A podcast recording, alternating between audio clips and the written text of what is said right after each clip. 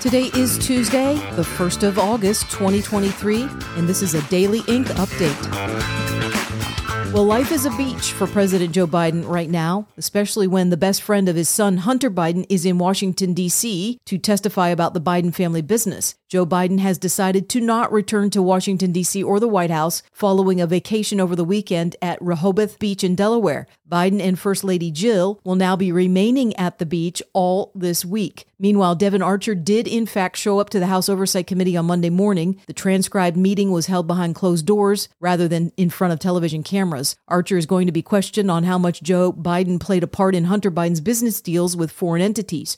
Just before Archer was going to show up to this House committee, the U.S. Department of Justice decided to send a letter to a New York judge and suggest that Archer be immediately imprisoned for a case that he's legally embroiled in that is separate from the Biden family business. Attorneys for Archer argued that he was still in the process of appealing that case. Republicans in the U.S. House called this last minute move by the DOJ nothing short of obstruction of justice and witness intimidation. Florida Congressman Matt Gaetz took to Twitter with a fiery post about how immediate emergency hearings should be held within the House if the DOJ letter resulted in Archer actually not showing up. The DOJ has since backed down on its request to the judge, saying that Archer should testify to Congress first. And when it comes to the actual testimony delivered by Archer, the New York Post's Miranda Devine has been a long-standing reliable source on all things related to Hunter and Joe Biden.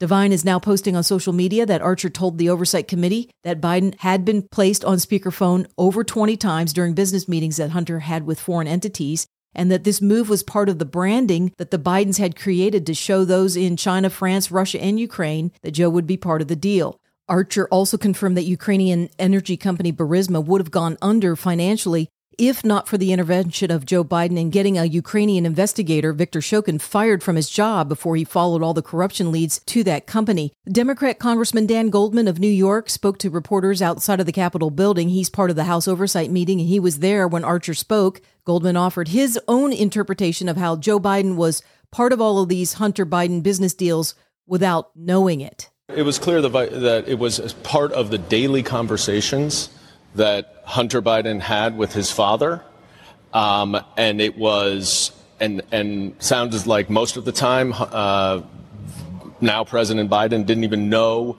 who the people he was at dinner. He was just asked to say hello. Uh, and he would, you know, talk about the the he described it several times. They asked over and over and over. He described what the weather was, how uh, how what's going on on your end.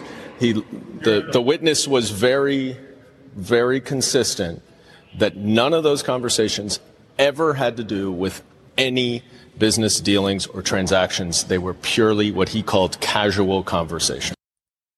Speckin Forensics has completed its analysis of the 2020 election in the state of Michigan and, in particular, parts of Wayne County, where the city of Detroit is located. The criminal forensic group is considered to have national expertise, and they are now reporting that they found chronic and systemic voter fraud, especially in the area of absentee ballots. Speckin Forensics found the rate of illegal ballots to be from 12 to 20 percent and even called into question the authenticity of these ballots based on the type of paper that was used. The report also suggested that if the rate of absentee ballots without legitimate documentation was expanded for all of Wayne County, that there would be over 13,000 absentee ballots with no proper request from the voter or verification. Early on, media outlet Gateway Pundit did several expose reports on the boxes of ballots that were brought into the precinct in Detroit in an unmarked van at around 3:30 a.m. the night that poll workers paused their counting. Joe Biden then pulled ahead in the vote totals against Donald Trump for that county.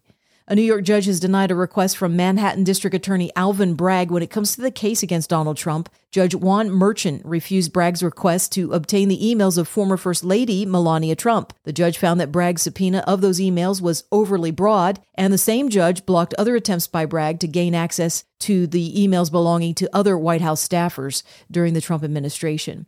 A university in Illinois will be paying out $80,000 to a Christian student that the school administration tried to silence. The Alliance Defending Freedom represented Maggie DeYoung in a lawsuit against the Southern Illinois University, Edwardsville. DeYoung says she was censored for her conservative and pro life views on social media after a few students complained to professors. The settlement not only pays out money to DeYoung, but it also requires three of those professors who engaged in sending no contact orders to DeYoung to attend free speech training. The Alliance for Defending Freedom says a student is protected by the First Amendment to respectfully share their personal beliefs and that the university was wrong to issue gag orders against DeYoung. These national story updates have been brought to you by Open Ink, a website that is a repository of documents for those who like deep digging, critical thinking, and true journalism where the facts speak for themselves. Up next, a preview of what is coming and what is already housed on the Open Ink website.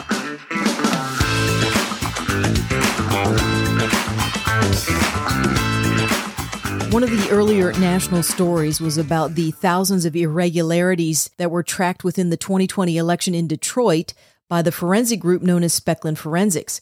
That group found that the area of absentee ballots was especially problematic. Well, currently on the Open Ink website, there are documents related to Detroit, their absentee ballot system, and the company that they used within that system, Konnech. They used Konnech for years in Detroit. Perhaps that name is ringing a bell. That is a Michigan based company that provides election software for poll workers called Poll Chief. Konnech also made national headlines more recently in 2022 when the CEO, Eugene Yu, was arrested and charged for stealing data from the Los Angeles County poll workers. The criminal complaint that was filed by the LA District Attorney against Konnech also revealed that Chinese contractors were being used within that company and they were given what was described as super administrative power to get into the back end of that software. True the Vote and Kaneki One News took this investigation further and released reports that Konnech and Eugene Yu were sending American poll worker data and personal information to China based servers. It also turned out that CEO Eugene Yu had years of extensive history working with the premier Chinese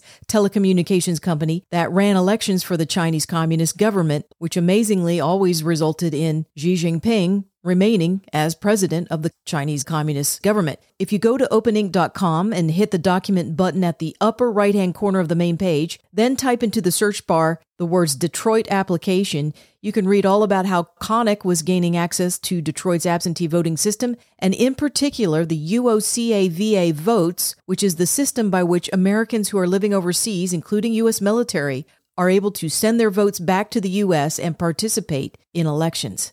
Also available on the Open Ink website is further documentation of the legal fight that True the Vote had with Konnech once that company was revealed to have connections to the country of China. And you can also find out more documentation of True the Vote's efforts in the state of Georgia related to the 2020 election, the special Senate election, and the 2022 elections. In particular, you can see documentation of how Brian Kemp brought the company Konnech into his own state for elections back in 2015 when Kemp was the Secretary of State for Georgia before he then went on to become the governor.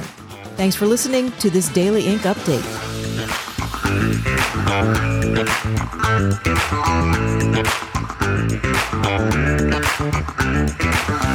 you.